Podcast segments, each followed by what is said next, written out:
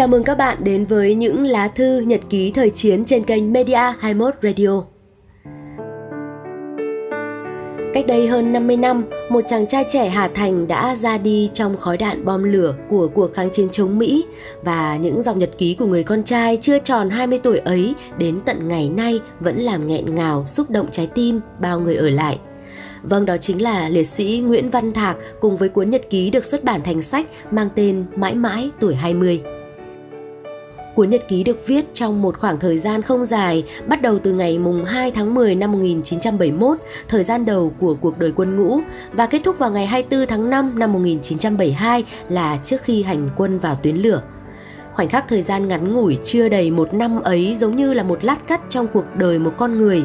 Thế nhưng những gì được người lính trẻ Nguyễn Văn Thạc ghi chép trong khoảng thời gian đó cũng đủ để cho chúng ta thấy bầu nhiệt huyết, trái tim đầy lý tưởng và khát khao của chàng trai trẻ Hà Nội tiêu biểu cho cả một thế hệ thanh niên thời ấy. Nó chinh phục người đọc bằng những áng văn đẹp được cất lên từ tâm hồn của một con người nhiều cảm xúc lãng mạn. Và trong số radio ngày hôm nay, mình xin được trích một đoạn ngắn trong cuốn nhật ký ấy để gửi tới các bạn những dòng chữ đầy uyển chuyển tình cảm nhưng cũng đầy hào hùng sục sôi khí thế tuổi đôi mươi của chàng trai ấy.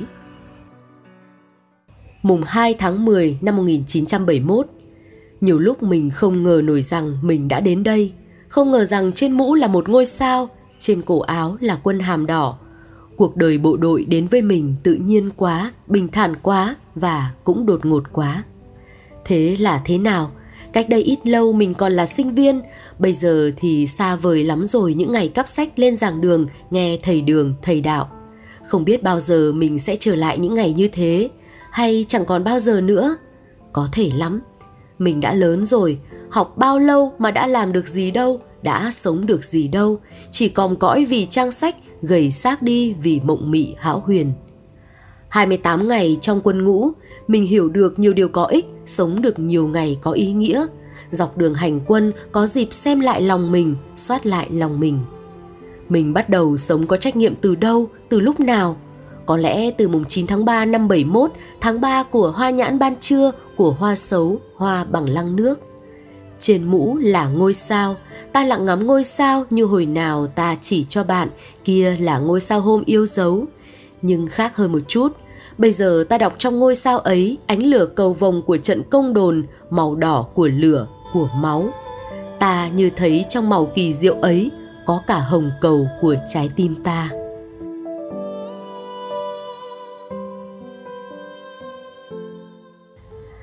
Qua trang nhật ký thì chúng ta, những người trẻ sinh ra và lớn lên trong thời bình đều có thể tìm thấy bức tranh chân thật và sống động đến lạ kỳ về tâm hồn, về tình cảm của thế hệ thanh niên 50 năm về trước.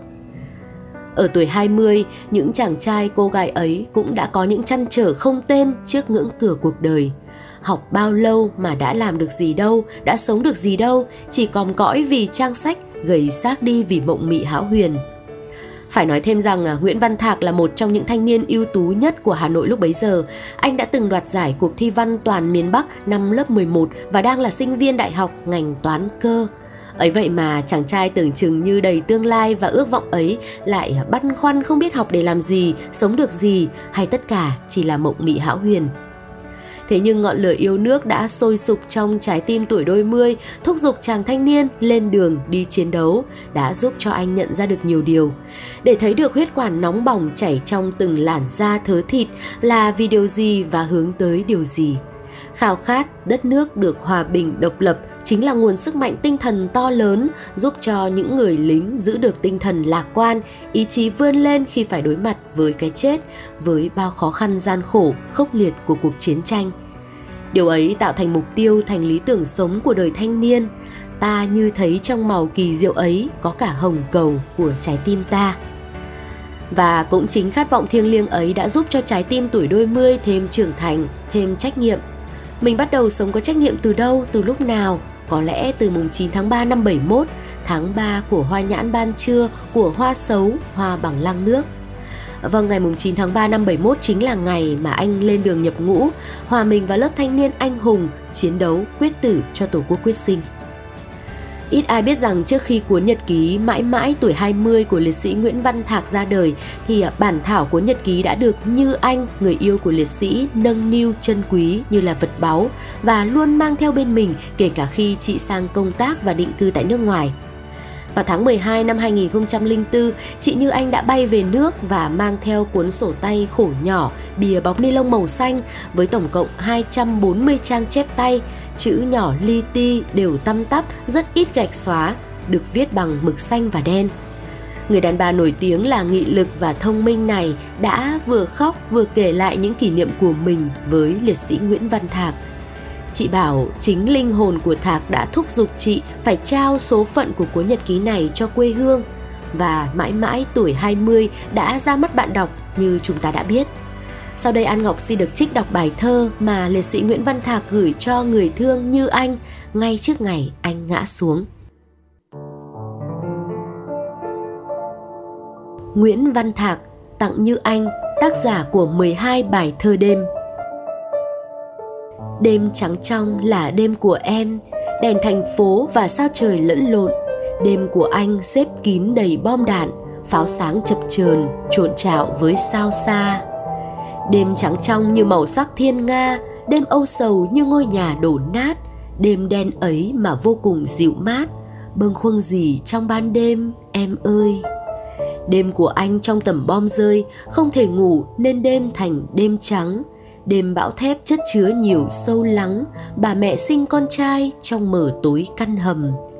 Những ban đêm thành cột mốc tháng năm, đêm xanh vợi cũng trở thành đêm trắng, đêm thao thức đón chờ ánh sáng. Đêm của chúng ta ấp ủ những mặt trời. Quảng Bình 11 tháng 7 năm 1972 Thưa các bạn, hình ảnh như anh, người con gái anh yêu xuyên suốt cuốn nhật ký. Nhiều khi người đọc có cảm tưởng như anh đang trò chuyện cùng với Như Anh và viết cho Như Anh. Hình ảnh người con gái ấy ám ảnh anh khi buồn vui, khi đau khổ, nâng anh dậy và tiếp sức cho anh nuôi sống lý tưởng ước mơ, lời vẫy gọi thiết tha của ngày về. Tình cảm trong sáng thuần khiết đó đã tạo nên một khoảng trời dịu dàng, bình yên đầy lãng mạn trong cuốn nhật ký. Giờ đây khi đất nước đã sạch bóng quân thù và đang trên đà phát triển, ai sẽ thay anh Thạc viết tiếp? Với mong muốn của người đã đi xa mãi mãi, cuốn nhật ký mở ra những trang trống cho thế hệ bây giờ và sau này tự hào tiếp bước cha anh. Tôi sẽ gửi về cuốn nhật ký này khi nào trở lại khi nào trở lại tôi sẽ viết nốt những gì lớn lao mà tôi đã trải qua từ khi xa nó xa cuốn nhật ký thân yêu của đời lính Ừ, nếu như tôi không trở lại, ai sẽ thay tôi viết tiếp những dòng sau này? Tôi chỉ ao ước rằng ngày mai những trang giấy còn lại đằng sau sẽ toàn là những dòng vui vẻ và đông đúc. Đừng để trống trải và bí ẩn như những trang giấy này.